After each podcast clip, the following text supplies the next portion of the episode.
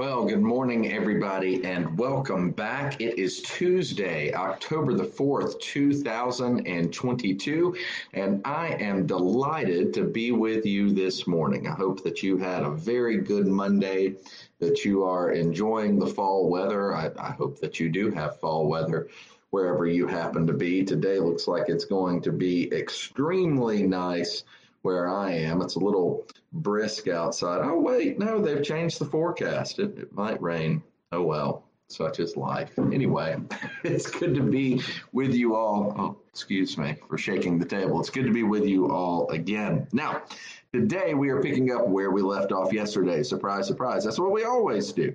Well, almost always.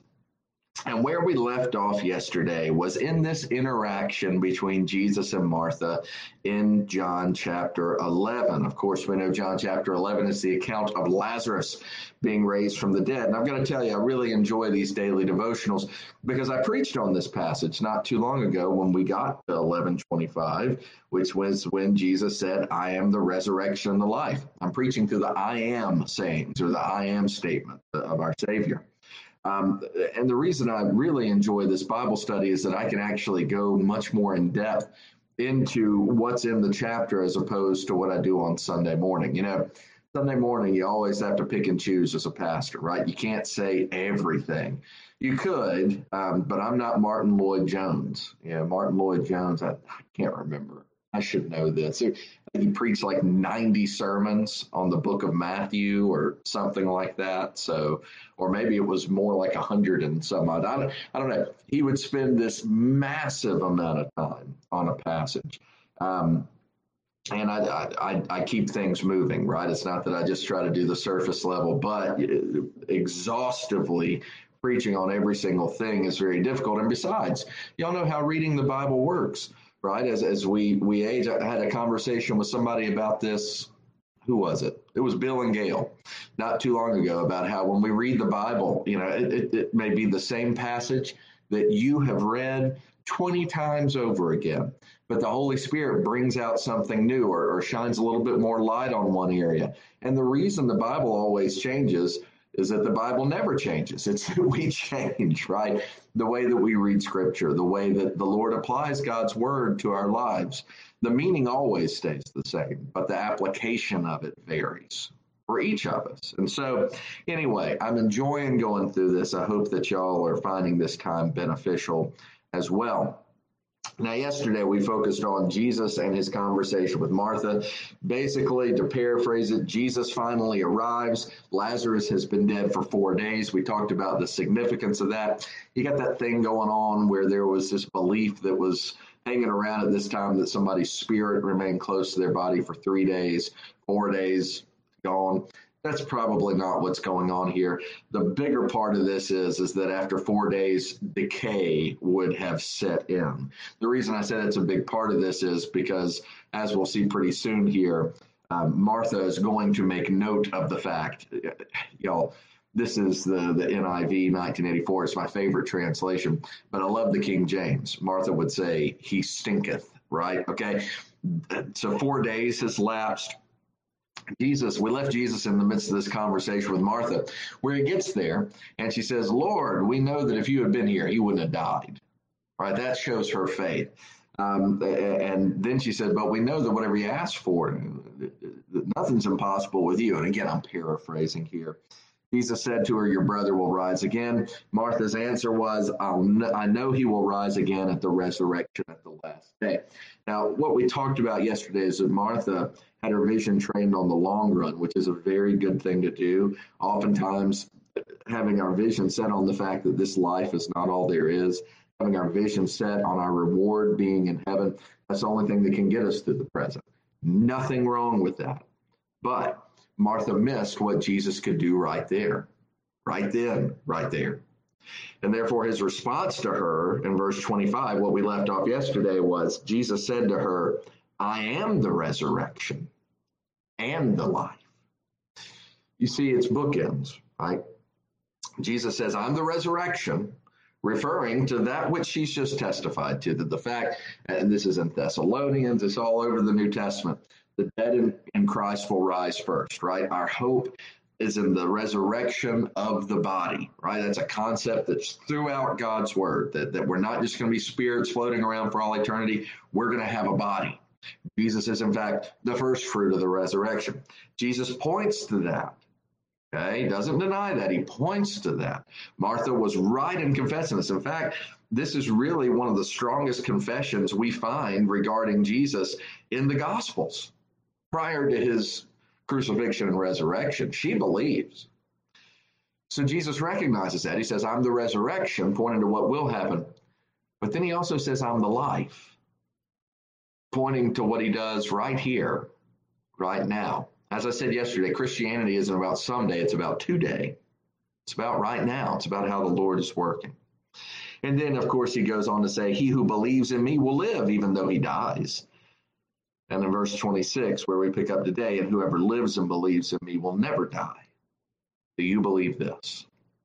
That's where we start. Let's pray. Our Father, please guide us in this time. Help us to understand your word. Forgive us for the times that we do not focus on how you work in our midst, right here, right now. Forgive us for the times that we are short sighted that we don't remember all that you have done, all that you are doing, all that you will do. Father, please help us to take heart in who you are. As we're going to read today, this passage points to what you will do with all of us who are in Christ, all of us who know you. The tomb could not hold our Savior, couldn't hold Lazarus. When Jesus returns, it won't hold us either. Keep us mindful of these things and guide us in this time. And we pray it in Christ's name. Amen. All right, so we're picking up again in verse 25. Jesus said to her, I am the resurrection and the life. He who believes in me will live, even though he dies. All right, so Jesus is pointing to the nature of us following him, how death does not have ultimate power over us. That's why the apostle could ponder, Where, O grave, is thy victory? Where, O death, is thy sting? Right?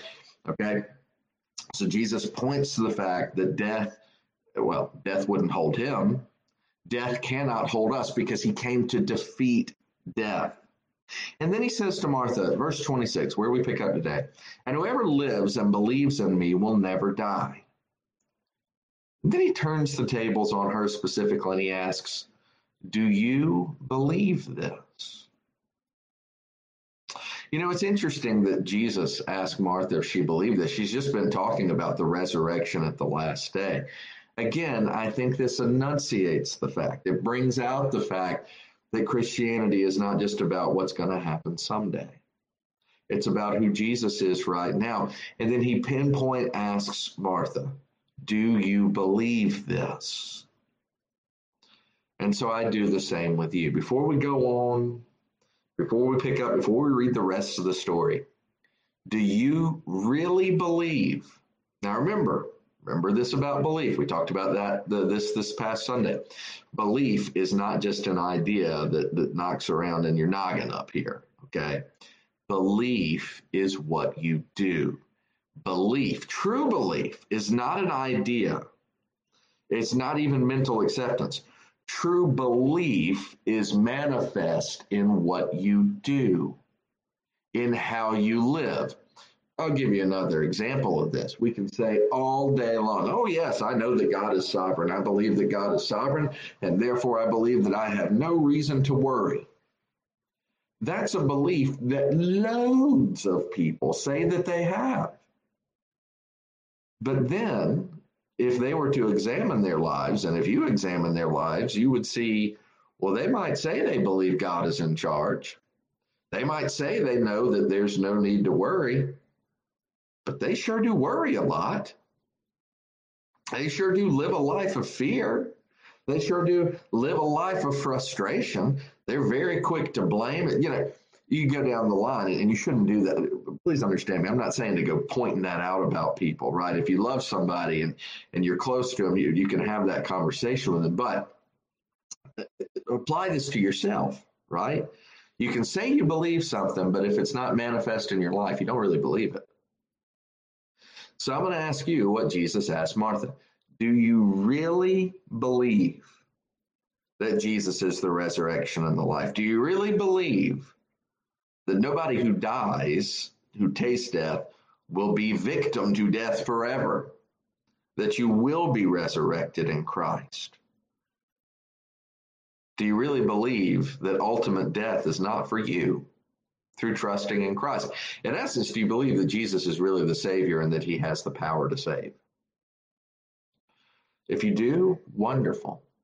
Hang on to that belief. If you don't, if you still live in fear of the unknown, if you're just not certain about eternity, what do you do about it? You believe on the name of Jesus.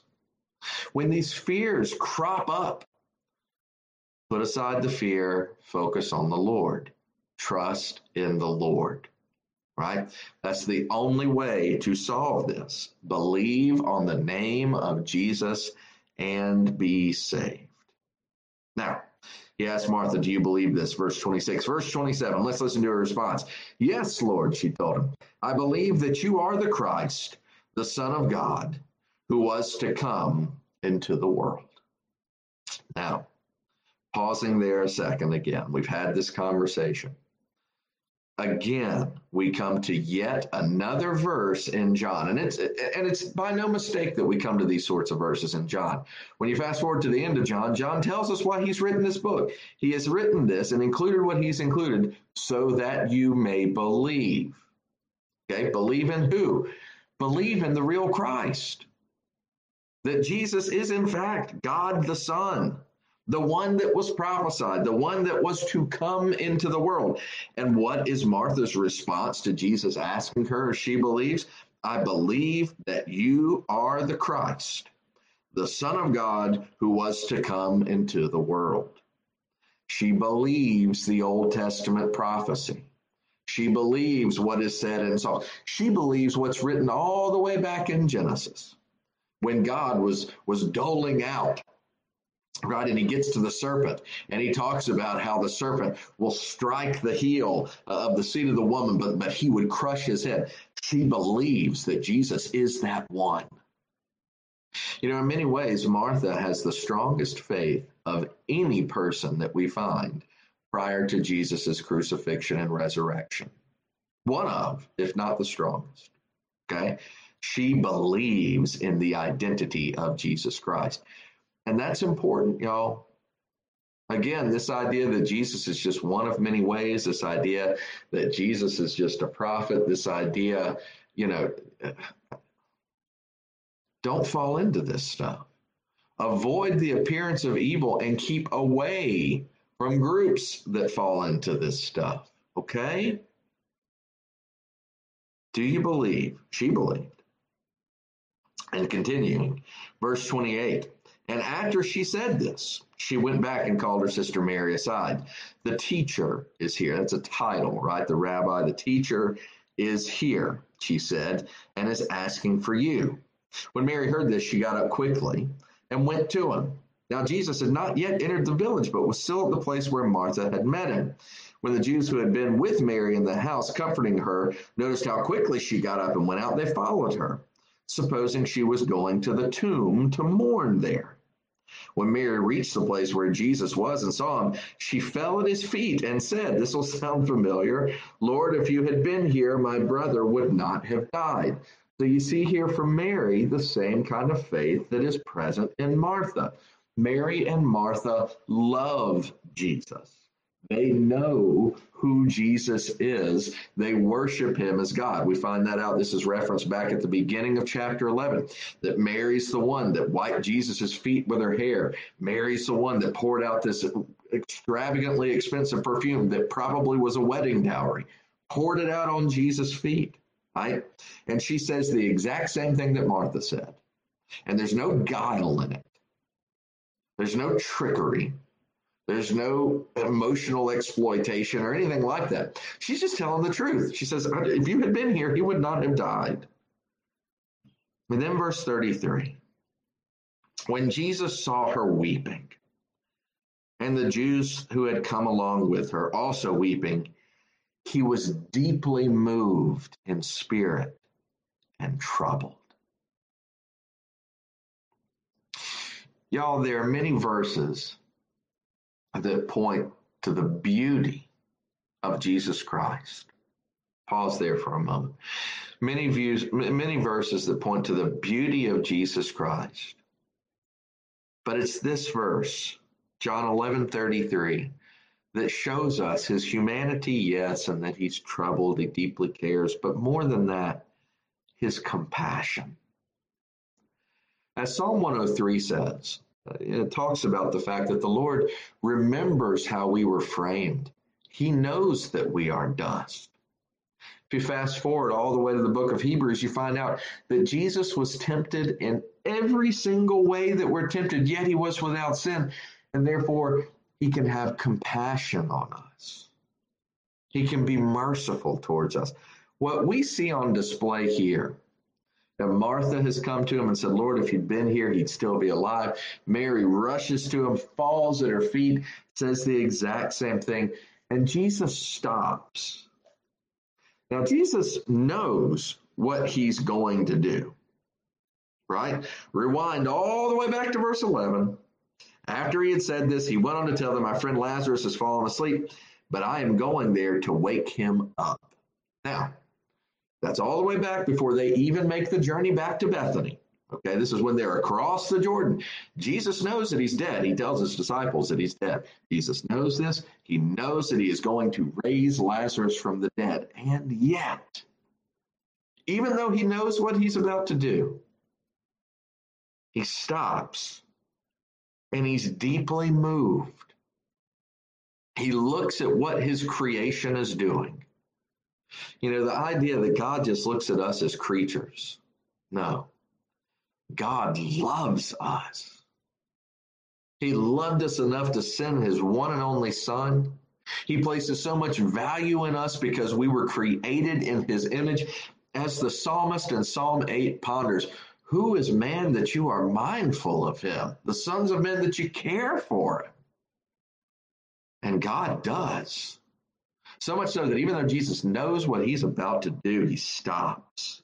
He watches them weep. He's deeply moved in spirit and troubled. And to continue along, verse 34 Where have they laid him, or where have you laid him? He asked. Come and see, Lord, they replied. Verse 35, shortest verse in the Bible, but perhaps the most poignant. In light of him stopping in light of him being deeply moved in spirit and troubled. John 11 35. Jesus wept. Jesus wept. Jesus, knowing he was going to raise Lazarus from the dead, loved his people so much, loves human beings so much, that upon reflecting on the human condition, you might say, well, why was he deeply troubled? Why was he deeply moved? Why was he troubled? I, you know, this is something that is personal to the Lord. We're never given the answer fully. We can surmise a few things, we can guess a few things. And I think that the best guess is that Jesus was deeply moved in spirit and trouble because he saw the effects of death on humanity. He saw the state of humanity. And that death, in and of itself, for those that don't know him, is so final. He saw how they wept and how they mourned. And perhaps it was that Jesus, our Lord's mind, went to how creation was originally created, that we weren't created to die, we were created to live. And yet the wages of sin are death. Perhaps it was over sinfulness that the Lord cried. Perhaps it was over the fallen state of the world that he wept. We don't know. Other than it was in his compassion for us that he wept. We know this in part also because of verse 36. Then the Jews said, See how he loved him. But some of them said, could not he who opened the eyes of the blind man have kept this man from dying? Y'all, just goes to show you there's always critics. Always critics. Um, this is a reality that the servants of God face. Um, this is, you know, there's lots of different ways to apply this, but the statement I want to make about this is cut each other some slack. You know, Jesus is there weeping. Do the people know that they tried to stone him to death just prior to this in Jerusalem, and that's why he left Jerusalem in the first place? I don't know. Do they care? Probably not. You know, they're looking at the things that Jesus has done, and then they say, well, why didn't he do this? It's so easy to do that with somebody. You know, one of the great dangers a pastor can face is critics.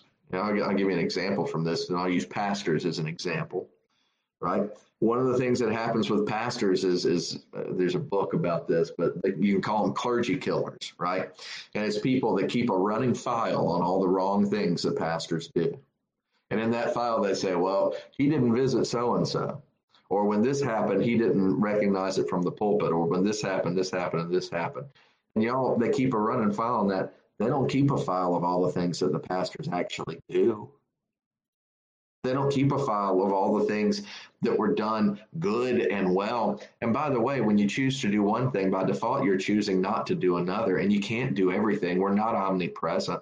And this doesn't just apply to pastors, it applies to the critics in your life. People, once they have a problem with you, they will jump all over you for a mistake that you make.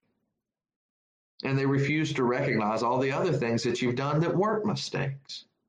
It is so easy to be a critic. It is so easy to criticize. Don't be like these people.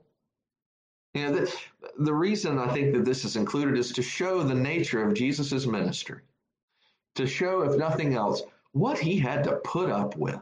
You know, on the one hand, you have Jesus observing humanity and weeping for humanity. And what do you hear from humanity? You hear from some, oh, how he loved them, which is good and true. And then you have from others, well, yeah, I mean, if he can heal blind people, why wasn't he here? What's his excuse? Y'all, it just goes to show, and, and maybe that's why Jesus wept. Again, we don't know. Jesus knew what he was going to do, and he knew what was in a man's heart. We know that from John chapter 2. He knew what was in people's hearts. Maybe he wept because he knew what was in the hearts of all those people around him. We don't know. What we do know is that Jesus was there to remedy this situation. Where we're going to pick up tomorrow is verse 38. Jesus, once more deeply moved. Jesus' heart is on display here, and he is here to do something.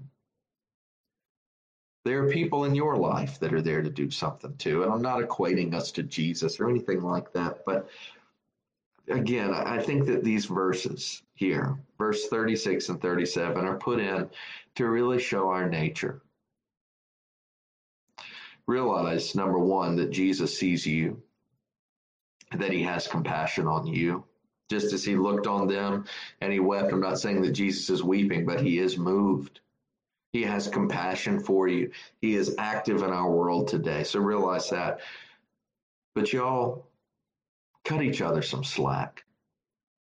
And certainly as it relates to the Lord and the blame game, don't play the blame game when it comes to the Lord. Love each other. Love the Lord. Trust in Him. And by the way, give each other the benefit of the doubt extend goodwill toward one another and realize that all of us could keep a tally of what we're doing wrong to one another. Love keeps no record of wrongs, however. Instead, love freely, love truly. Let's pray. Our Father, we thank you for this time that we have had together, and we praise you for your Son and our Savior's compassion. We praise you that you love the world so much that you sent him, that it doesn't even make sense to us. You're the Almighty God, seated on high in all your power, and we're just creatures. But you created us in your image, and we're not just creatures to you. Your word tells us we're not the same as the birds or the or the animals or anything like that. Instead, you love us enough to send your son. Thank you for your love. Thank you for Jesus's love. Oh, Father, that we would love one another. And I pray these things in Christ's name. Amen.